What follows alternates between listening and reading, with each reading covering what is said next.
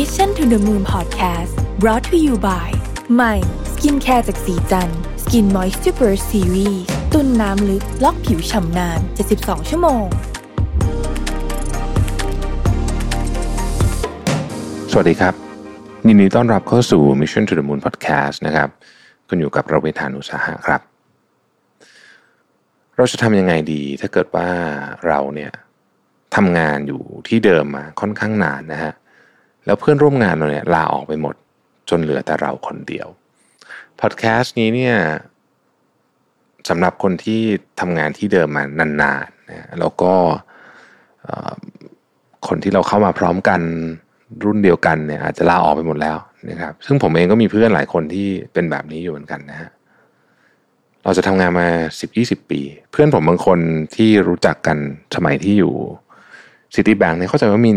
หนึ่งหรือสองคนยังทำงานอยู่ที่เดิมเนี่ยซึ่งนั่นก็สิบกว่าปีแล้วนะคำถามก็คือว่าเขายังรู้สึกตื่นเต้นกับการทำงานอยู่ไหม แล้วกังวลไหมที่ต้องรายล้อมไปด้วยคนหน้าใหม่ ๆ ตลอดเวลา เพราะว่าพนักงานก็จะเป็นรุ่นใหม่ที่เข้ามา ความสงสัยนี้บางทีก็แอบแวบเข้ามาในหัวเหมือนกันนะฮะ เวลาเราเจอพนักงานที่อาจจะอยู่มานานเป็นพนักงานระดับสูง แต่ช่วงนี้หลายคนไม่ต้องทำงานเป็นสิบปี ก็สามารถสัมผัสถึงความรู้สึกนั้นได้แล้วเนี่ย เพราะว่าบางทีเนี่ยในบางช่วงจังหวะเวลาเนี่ยนะครับ เพื่อนร่วมงานทยอยลาออกไป จนรู้ตัวอีกทีหนึ่งเราทำงานอยู่คนเดียว จะรับมืออย่างไรหากเรารู้สึกว่าเราเป็นพนักงานเก่าที่รายล้อมไปด้วยน้องใหม่ ๆ อยู่แบบนี้เนี่ยนะฮะนิเชอร์ชายาเนี่ยนะครับ เป็นโค้ชผู้บริหารที่มีประสบการณ์ทำงานร่วมกับผู้นำขององค์กรขนาดใหญ่ อย่าง American Airlines Coca-Cola G แล้วก็ Dell เนี่ยได้เขียนบอกเล่าประสบการณ์นะครับ บอกว่าเเวลาจะรับมือกับความเปลี่ยนแปลง เมื่อเราต้องเป็นพนักงานรุ่นเก่าเนี่ยนะฮะควรจะทำอะไรบ้างนะครับ อันที่หนึ่งเขาบอกว่าต้องให้เวลากับตัวเอง การเปลี่ยนแปลงเนี่ยบางทีเรารู้สึกมันเร็วเนาะไม่ว่ามันจะเร็วหรือไม่เร็วก็ตามเนี่ย บางครั้งเนี่ยเรารู้สึกมันเร็ว แล้วก็ตั้งตัวไม่ทันนะครับบางทีก็แอบทำให้เรารู้สึกว่าเอ๊ะหรือว่าฉันจะลาออกบ้างดี แต่ใจเย็นก่อนนะครับ ความรู้สึกนี้อาจจะเกิดขึ้น เพราะความวิตกกังวลทางสังคม อาการของการวิตกกังวลทางสังคม ที่เราเรียกว่าโฟโมคุ้นๆกันดีนะครับ มันมาจากคำว่า fear of missing out นะครับ fear of missing out คืออะไรนะฮะก็คือว่าเราเห็นเหมือนคนอื่นเขาทำอะเราก็เลยอยากทำบ้างนะครับ ก็อาจจะจินตนาการอะไรไปเยอะแยะเช่น เพื่อนที่ลาออกไปคงได้ทำงานในฝัน มีอนาคตที่สดใส ไม่เจอกับปัญหาเดิมๆที่เรามีอยู่อะไรแบบนี้เป็นต้นนะครับ เราจินตนาการความเป็นไปได้อันหอมหวานแล้วอยู่ดี เราก็รู้สึกไม่พอใจกับสิ่งที่อยู่ตรงหน้าขึ้นมาทันทีเลยนะฮะทั้งๆที่จริงๆแล้วเนี่ยเราไม่เคยรู้เลยว่าเพื่อนคนนั้นเนี่ยจะเป็นยังไงบ้างบางทีเนี่ยนะครับ เวลาเราพูดคุยกับเขาเขาจะบอกว่าโอ้ยดีมากเลย งานที่ใหม่เนี่ยดีมากมากเลยนะครับ แต่ในความเป็นจริงเราก็จะไม่ได้บอกเราทั้งหมด คล้ายๆกับเวลาคนเล่นหุ้นนะฮะหรือเล่นเทรดคริปโตก็ได้นะฮะถ้าเรามองแต่ในฟีดใน Facebook เนี่ยหรือในที่ไหนก็แล้วแต่ที่คุณเล่นโซเชียลมีเดียเนี่ยคุณจะพบว่าเวลาคนได้อะฮะเราจะเห็นเยอะมาก แต่คนเสียไม่ค่อยมีใครมาพูด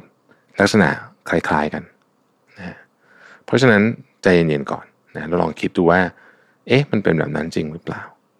สิ่งที่เราควรทำเมื่อสังคมและสภาพแวดล้อมในการทำงานเปลี่ยนไปนะฮะคือการให้เวลาตัวเอง ระหว่างนี้เนี่ยเราอาจตั้งคำถามและย้อนมองดูว่าสิ่งใดบ้างที่สำคัญกับชีวิตการทำงานของเรา ทั้งในตอนนี้และในอนาคต เป้าหมายด้านอาชีพของเราคืออะไรนะครับแล้วก็งานที่เราทำอยู่เนี่ยสอดคล้องกับเป้าหมายหรือไม่ คล้ายๆกับเรื่องหุ้นนะนะเวลาเราจะซื้อหุ้นเนี่ยเรา ไอราคาที่มันเราซื้อมากับสิ่งที่มันผ่านมาแล้ว ก่อนหน้านี้มันไม่สำคัญสำคัญว่าต่อจากนี้คืออะไร ถ้าเราจะขายก็คือขายเพราะว่าต่อจากนี้เราคิดว่ามันแย่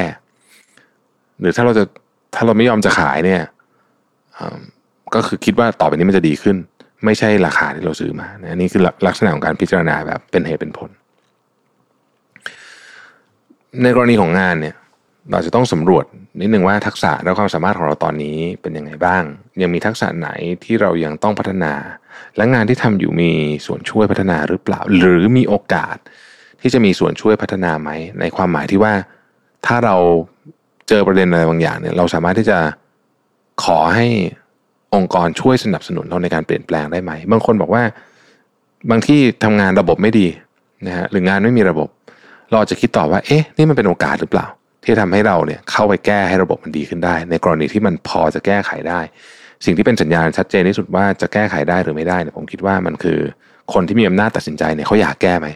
ถ้าเขารู้ว่าปัญหามีแล้วเขาอยากแก้ อันเนี้ยมีแนวโน้มว่าจะแก้ไขได้ อาจจะต้องใช้เวลาสักนิดหนึ่งนะครับ บางทีเนี่ยพอเรามานั่งพิจารณาจริงๆแล้วเนี่ยเราพบว่าเอ้ย บริษัทกับเรายังมีเป้าหมายเดียวกัน แล้วก็ยังให้ความสำคัญกับสิ่งเดียวกันอยู่ บางทีอาจจะยังไม่ได้สื่อสารกันเยอะมากนักเนี่ยนะครับ พอเราได้นั่งตึกตึกตรองแบบนี้ บางทีไฟการทำงานมันกลับมาลุกโชนอีกครั้งเลยนะ ข้อที่ 2 คือวางแผน re on board สำหรับตัวเองนะครับ พนักงงานเข้าใหม่เนี่ยเขาจะมีกระบวนการที่เรียกว่า onboarding ก็เป็นโปรแกรมอบรม พัฒนาพนักงานใหม่ให้เข้าใจวัฒนธรรมองค์กร ปรับตัวเข้ากับสภาพแวดล้อมแล้วก็เพื่อนร่วมงานได้ การเรียนรู้นี้ได้จุดประกายและความเป็นไปได้ต่างๆ ให้แก่พนักงานใหม่ จึงไม่แปลกใจที่พวกเขาจะรู้สึกไฟแรง แล้วก็เต็มไปด้วยไอเดียใหม่ๆ ไร้ขีดจำกัดนะฮะแล้วก็ตื่นเต้นในการมาทำงานทุกๆเช้า พนักงานเดิมที่อยู่มานานอาจจะรู้สึกตรงกันข้าม รู้สึกเหนื่อยหน่ายกับการทำงาน เพราะความเคยชินแล้วก็รู้สึกว่าเราสร้างสารรค์ไอเดียใหม่ๆ ได้น้อยลง เพราะว่าอาจจะเป็นประสบการณ์ว่าสอนเราว่าเอ้ยบางอย่างมันทำไม่ได้หรอกอะไรแบบนี้เป็นต้น จะดีกว่าไหมถ้าเราจุดไฟตัวเองขึ้นมาใหม่ด้วยโปรแกรมที่เรียกว่า re onboarding ให้กับตัวเองการทำความรู้จักกับบริษัทขั้นตอนการทำงานแล้วก็เป้าหมายครั้งหนึ่ง บางทีการทำแบบนี้เนี่ยอาจทำให้เรามองเห็นความเป็นไปได้ใหม่ ๆ กระตุ้นให้เรากระตือรือร้นพอๆคนรอบข้าง หรืออาจจะเยอะกว่าคนรอบข้างด้วยซ้ำเป็นการจุดไฟการทำงานของเราขึ้นมาใหม่ จริงๆ ผมก็เพิ่งทำแบบนี้กับตัวเองเหมือนกันนะฮะเพราะผมรู้สึกว่าผมซึมๆไปเยอะก่อนหน้านี้จากสถานการณ์หลายอย่าง เราพบว่า โอ้จริงๆยังมีอะไรสนุกอีกมากเลย เราเพิ่งคิดโปรเจกต์ใหม่ล่าสุดที่เป็นโปรเจกต์ใหญ่มากๆเนี่ยได้เมื่อ เมื่อไม่กี่วันนี้เองจาก process คล้ายๆ กับการ re onboarding เดี๋ยว พอเล่าได้เราจะเล่าให้ฟังนะ เป็นเรื่องที่แบบพูดเราก็ไฟลุกโชนเลยแหละต้องบอกแบบนี้ ข้อที่ 3 คือเป็นทั้งครูและนักเรียน ในฐานะพนักงานเก่าที่มีประสบการณ์เนี่ยแน่นอนเราต้องสอนงานบางอย่างให้กับพนักงานที่เข้ามาใหม่ แม้อาจจะฟังดูน่าเบื่อบ้างนะครับ แต่ว่าเราได้ประโยชน์จากหน้าที่นี้หลายอย่างนะ เวลาเราสอนอะไรให้ใครเนี่ยนะครับ เราจะเข้าใจเรื่องนั้นมากขึ้น และบางทีเราจะได้เห็นรอยรั่วของความเข้าใจเดิมด้วยว่ามันผิดไปยังไง นอกจากนั้นเนี่ยมันก็เป็นโอกาสที่เราได้ทำความรู้จักกับคนใหม่ ๆ ได้รับไอเดียใหม่ๆเราก็ได้ทบทวนขั้นตอนการทำงานอย่างละเอียดอีกครั้งหนึ่งอย่างที่บอกไปตอนต้นนะฮะว่า ระหว่างที่เราทำแบบนี้เนี่ย เราอาจค้นพบโดยบังเอิญว่า ขั้นตอนบางอย่างเป็นปัญหา ต้องการการแก้ไข หรือบางขั้นตอนมันมีวิธีการที่ดีกว่านี้ แต่นั่นหมายความว่าเราต้องรับหน้าที่เป็นครูสอนงาน ถ่ายทอดงานเพียงอย่างเดียวเท่านั้นหรือก็ไม่ใช่เสมอไปนะครับ เราสามารถเป็นนักเรียนได้เช่นกัน ใช้โอกาสนี้ในการเรียนรู้แง่มุมใหม่ๆจากพนักงานใหม่นะฮะอาจจะเป็นเรื่องราวใหม่ ๆ ที่เราไม่เคยได้ยินมาก่อนนำมาปรับใช้นำมาศึกษา บางทีคนหน้าใหม่เหล่านี้อาจจะมีไอเดียเด็ด ๆ ที่เรามองไม่เห็น เพราะว่าบางทีเราถูกแนวคิดแบบ ฉันก็ทำแบบนี้ของฉันมาตั้งนานแล้วเนี่ยบังตาอยู่ก็ได้ ผู้เขียนเนี่ยเล่าว่าเขาเคยให้คำปรึกษาหัวหน้าคนหนึ่งที่ทำงานบริษัทเดิมมา 25 ปี หัวหน้าคนนี้วางแผน re-onboarding ภายใน 90 วันขึ้นมา โดยโฟกัสไปที่ปัจจัยสู่ความสำเร็จ อย่างวัตถุประสงค์ แผนการการปฏิบัติงานและการพัฒนาบุคลากร จากนั้นเขาก็รวบรวมรายชื่อผู้มีส่วนได้ส่วนเสียคนสำคัญ ที่ตำแหน่งทั้งสูงกว่าเขาเท่ากับเขาและต่ำกว่าเขา ก่อนจะนัดพูดคุยกับบุคคลเหล่านั้น เพื่อทำความเข้าใจเป้าหมายและการทำงานของแต่ละฝ่ายว่าอยู่ตรงไหน เพียงแค่เดือนเดียวเนี่ยเพื่อนร่วมงานต่างรู้สึกประทับใจกับแผน re-onboarding ของเขา และเป็นฝ่ายถามข้อเสนอแนะจากเขาบ้าง ส่วนตัวเขาเองก็รู้สึกมีแรงใจในการทำงานมากขึ้น มองโลกในแง่ดีและยืดหยุ่นมากขึ้น อย่างไรก็ตามเนี่ยตัวผู้เขียนเขาบอกว่า เออ เขาก็ตระหนักดีว่าการอยู่บริษัทเดิมนานๆ ก็มีข้อเสียเหมือนกันในบางอย่างนะครับ อาจจะเป็นเรื่องของความก้าวหน้าในอาชีพการงาน ปัญหาความกดดันด้านค่าจ้างนะฮะหรือเรื่องฐานเงินเดือนอะไรก็แล้วแต่ ผู้เขียนก็เลยบอกว่าหากทำตามวิธีต่างๆ ที่กล่าวมาแล้ว ยังรู้สึกขับใจและหมดแรงบันดาลใจ ก็อาจจะต้องพิจารณาย้ายงานแล้วก็ตามว่าบริษัทปัจจุบันก็เป็นหนึ่งในตัวเลือกของเราก่อนตัดสินใจลองเปรียบเทียบไปดูก่อนว่าที่ไหนจะช่วยให้เราเติบโตได้ และสอดคล้องกับอนาคตมากกว่านะครับ และที่สำคัญที่สุด don't burn the bridge นะอย่า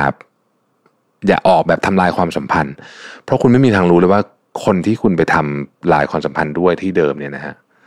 อนาคตเนี่ย วันหนึ่งเขาจะกลับมาเป็นลูกค้าหรือจะมาอาจจะเป็นเจ้านายคุณก็ได้นะในสังคมที่มีการแข่งขันสูง เช่นปัจจุบันเนี่ยการรับมือความเปลี่ยนแปลงไม่ใช่เรื่องง่าย โดยเฉพาะการมาของคนหน้าใหม่ คนที่มาจากไอเดียใหม่ๆ รวมถึงการจากไปของเพื่อนร่วมงานจากไปในที่นี้คือลาออกนะครับ สิ่งแวดล้อมแล้วมันเปลี่ยน สิ่งนี้อาจจะส่งผลกระทบกับเราทั้งในด้านการทำงาน แล้วก็สภาพจิตใจแล้วก็เรื่องสังคมด้วยนะครับ ก็หวังว่าพอดแคสต์วันนี้จะเป็นประโยชน์กับท่านที่กำลังเผชิญกับสถานการณ์นี้อยู่นะครับ เป็นกำลังใจให้ทุกท่านต่อสู้ และปรับตัวความเปลี่ยนแปลงนะครับ ขอบคุณแล้วพบกันใหม่ในวันพรุ่งนี้ครับ สวัสดีครับ Mission to the Moon Podcast Presented by สีจัน Skin Moisture Burst Series ตุ่นน้ำลึกล็อกผิวชำนาน 72 ชั่วโมง